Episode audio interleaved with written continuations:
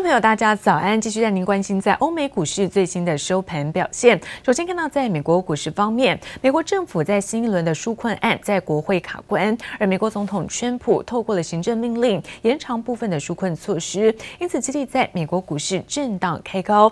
道琼的部分可以看到，中场上涨了三百五十七点，投资人继续呢把资金是转向了价值股，同时观望在美国的振兴方案的进展。那科技股纳斯达克中场反倒震荡收跌。那我们看到美股的部分哦，是涨多于跌，道琼部分上扬幅度在百分之一点三零，而纳斯达克压回在百分之零点三九，中场收在十一万零九百六十八点，S&P 五百指数在三千三百六十点，涨幅是百分之零点二七，而费城半导体近乎持平作收，中场只有小涨是百分之零点零三。再来看到欧洲的相关消息，英国将在明天公布在七月份失业率，投资人观望在美中的局势变化，包括美国的纾困案的进展。欧股主要指数中场可以看到震荡的小涨，而德国部分小涨是百分之零点一零，法国涨幅在百分之零点四一。针对美方错误行径，中方决定从即日起，对在涉港问题上表现恶劣的美国联邦参议员卢比欧、联邦众议员。史密斯，自由之家总裁阿布拉莫维茨实施制裁。不满美国插手香港事务，中国宣布对联邦参议员卢比欧等人展开制裁。这份名单上包括美国参众议员，还有人权团体代表，一共十一人入列。中国谴责美国干涉内政，虽然没有透露具体制裁内容，已经让美中紧张关系再度升温。There are no Trump administration officials on this list. Eleven people, some senators who have been very vocal critics of the Chinese Communist Party. This does come after the U.S. sanctioned eleven Hong Kong and Chinese officials last week. So it's more of this tit for tat retaliation um, that we're seeing between China and the U.S. 美中紧张关系再度恶化，两国在农产品采购上倒是传出进展。据路透社报道，中国贸易商和榨油商透露，中国在第四季将扩大采购美国大豆，在今年十月到十二月间，预计每个月采购八百万吨大豆。第一阶段贸易协议还有一线曙光。撇开美中两国的交锋，美国国内两党还在为纾困案吵翻天。What the president did is, I agree with the Republican senator said it was unconstitutional slop. 美国总统川普透过行政命令延长失业补助等部分纾困措施，引来违宪的争议，白宫和国会还有待继续协商。I think there is a compromise if the Democrats are willing to be reasonable. Um, there is still a lot of things that we need to do and that we've agreed on. I, I heard Pelosi over the weekend and Schumer, and I, I think they're willing to compromise. So uh, again, if we can get a fair deal, we'll do it this week. 美国财长梅努钦表示，如果能有公平的协议，最快本周就能推出。政府的动作牵动着市场信心。The deal was a major investment into Kodak and Rochester, the company making pharmaceutical ingredients for generic meds and creating hundreds of jobs. Now, because of the SEC investigation, that deal is in jeopardy. 美国摄影器材大厂伊诗曼柯达之前获得美国政府七点六五亿美元融资，相当于台币两百二十七亿。 用于生产药物，激励股价翻倍飙涨。如今却因为涉入内线交易风波，负责融资的美国国际开发金融公司宣布，在厘清真相之前暂停融资柯达。柯达周一开盘股价就重挫百分之四十，盘中暂停交易。记者王雄文、吕家涵综合报道。而中国和俄罗斯两国不但是在政治上的伙伴，而双方在金融上也合作密切。俄罗斯央行和中国人民银行早在二零一四年就已经签订货币的互换交换协议，而在两国的贸易当中扩大使用在本国的货币结算，挑战是美元的霸权地位。而中俄之间现在去美元化的效果逐渐显现。最新的数据显示，中俄两国在今年第一季的贸易当中，以美元结算的比例降到是百分之四十六。首度的降到五成以下。挂着俄罗斯国旗的建筑冒出浓浓黑烟，驻美国的领事馆撤离前夕赶着烧毁文件，中俄两国先后碰上这样的景象。The Russian consulate in San Francisco must close. Black smoke was seen coming from the consulate's chimney. 二零一七年发生在俄罗斯领事馆身上，三年后在中国驻休斯顿领事馆再度上演。中国驻休斯顿总领事馆遭美国政府突袭下令关闭，形同宣告美中关系彻底闹僵。中国和俄罗斯都和美国关系紧张，让中俄两国从战略合作到经济合作越走越近，甚至要联手摆脱对美元的依赖。中俄互为全面战略协作伙伴，两国关系处于历史最好时期。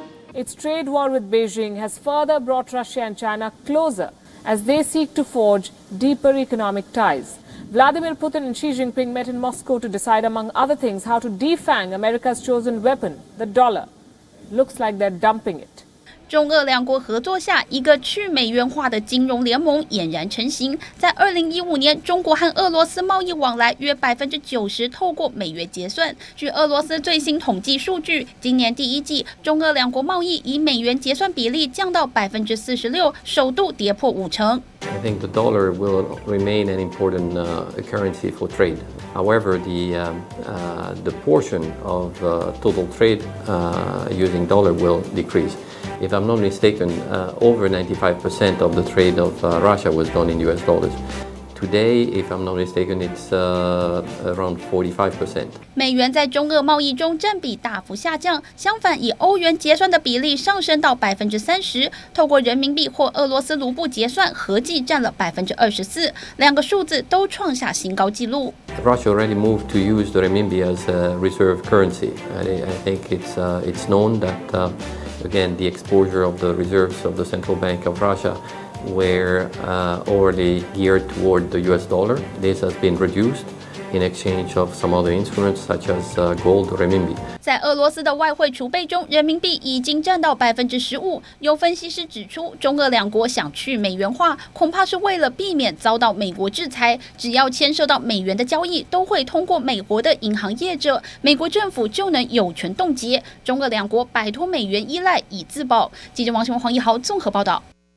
而康纽 KY 在昨天召开了重大讯息说明，发言人副总经理吕祥泰表示说，董事长黄文烈从八月初就已经失联了。针对在此公司传出机器设备呢被抵押，公司将会派人来做实地调查，而后续也将会针对该子公司，包括涉及相关人等，来提出相关诉讼。我们决定要委请。国际性具有跨境查核经验的会计师事务所进行专业查核，并且派人到子公司六安华源制药股份有限公司实地调查。那调查的结果呢？我们认定可能有一些违法的事实。至于在 IC 设计大厂爱普昨天举办了法说会，看到在客制化跟高毛利产品的带动之下，上半年的营运是转亏为盈，而最后净利来到是一点一亿元，EPS 来到是一点五亿元，而整体半导体后市看好，联电这一次七月份营收来到是一百五十四点九五亿元，创下是单月的新高之外，台积电七月份营收写下单月的第三高，持续是站稳在高档水位。我们最近四四个季度的毛利率、净利率，呃，特别是营业利润，就 operating income，都有持续的增长，这是我们转型初见成效的结果。一开口是出好消息，IC 设计厂爱普超客制化高毛利产品转型，上半年营运交出好成绩，毛利率百分之二十二点零一，税后净利一点一一亿，EPS 为一点五一元，获利表现转亏为盈。不过对照四百多元的股价，本益比过高，仍旧引起市场质疑。但爱普总经理陈文良展望未来，依旧乐观看待三 D 堆叠市场。我们现在看下半年，本业非常乐观。呃，新技术也非常乐观，但是我必须得说，新技术的对营收的贡献，呃，它是不确定性。呃，我们的客制化 DRAM 这个本业是我们长期经营的项目之一，我们会继续发展，呃，没有要淡出。爱普计划未来会持续深耕客制化记忆体，还有往细制材的营运转型。至于前年开始开发的 3D AI Memory 一直多晶片的封装技术，已经有产品通过初步验证。新技术预期优先应用在 AI，未来更拓展到 5G 通讯。目前得到晶圆代工厂多家客户的支持，外传就连台积电都抢进。陈文郎也有信心，新技术未来独霸市场，关键就是客制化。我们至少还没有看到他们进入这个市场。我我也觉得，呃，因为是客制化，不是标准化，对他们来说是一个没有经济规模的一件事情。那对我们来说，呃，我们比他们小一千倍啊，所以呃，所以这再小的规模对我们来说已经也已经很大了。IC 设计营运畅旺，带动台积电七月营收一千零五十九点六三亿元，虽然比六月减少百分之十二点三，但比去年同期增加百分之二十五，写下单月第三高。接下来在本周还有 PC 三雄的群光、华硕以及代工大厂红海、广达等重量级法说登场，外界也期待在宅经济和五 G 的旺季带动下，渴望再释出利多好消息。记者林威星、张敏化台北采访报道。今年看到五 G 的效应是持续的席卷全球，而下半年开始进入到了出货旺季，各大品牌厂为了快速拉高在五 G 的渗透率，纷纷推出了中低价格机种，因此带动整串的供应链，从面板驱动 IC 等等各家的订单是动能强劲。用五 G 手机上网、看影片、玩游戏，真正享受标网的乐趣。这股风潮已席卷全球，就连肺炎疫情也挡不了。景气是慢慢回来了，然后所以最坏的应该已经过去了。那下半年我们是目前还是抱着是谨慎、谨慎乐观的态度在看。射频 IC 厂宏观为电子六七月的营收已见到回温，挥别第二季谷底后，目前积极抢攻高速光通信商机，加速迎接五 G 时代。Fiber to the home，还有到家户里面的这个这个 HDMI 或 Type C，这些都会这些铜线，过去的铜线全部会被光纤所取代，所以我们也刚好在这个时间点，其实。啊，陆续布局了非常多产品在这上面。新产品预计将在下半年年开始挹注业绩，再加上电视射频 IC、机上盒晶片以及卫星通讯晶片，出货动能也将逐渐增强。我们今年大概都是在客户验证的这些阶段，所以大概从明年开始可以比较明显的看到这些产品的挹注。当然，今年也会有一些。呃，小量的小额的这些这个比例的贡献。同样走过第二季谷底的，还有驱动 IC 厂敦泰。敦泰渴望受惠 5G 中低阶智慧手机拉货动能升温，第三季 IDC 出货量预估可达至少六千万套，比第二季多出一千万套左右。需求上，呃，回来的还蛮快的哈，所以我们在六月哈状况就整个反弹回来了。那可见可以预见，就是七八九月第三季的状况应该是还不错哦。那应该会逐季的成长。看到敦泰七月营收亮眼，创下单月历史新高。由于智慧型手机进入传统旺季，再加上笔电和平板等出货持续畅旺，而从面板厂友达、群创公告的出货量与价格也看出了端倪。消费者的需求动能是在的。所以呢，面板厂是有出海口的，那连带的我们这些 component 本身呢，呃，也都能够得到很好的注意。五 G 效应态势无法挡，随持续进入下半年，整串供应链也渴望进入传统出货旺季。记者朱月英、姚颖哲新主采访报道。联发科最新公告了，在七月份营收来到是两百六十六点九二亿元，受惠于在五 G 的晶片出货畅旺，加上智慧家庭跟成长型的产品旺季的效应发威。而另外看到晶圆代工厂联电，这一次在无线网络、包括面板驱动等订单回温之下，七月份营收创下是单月的历史新高。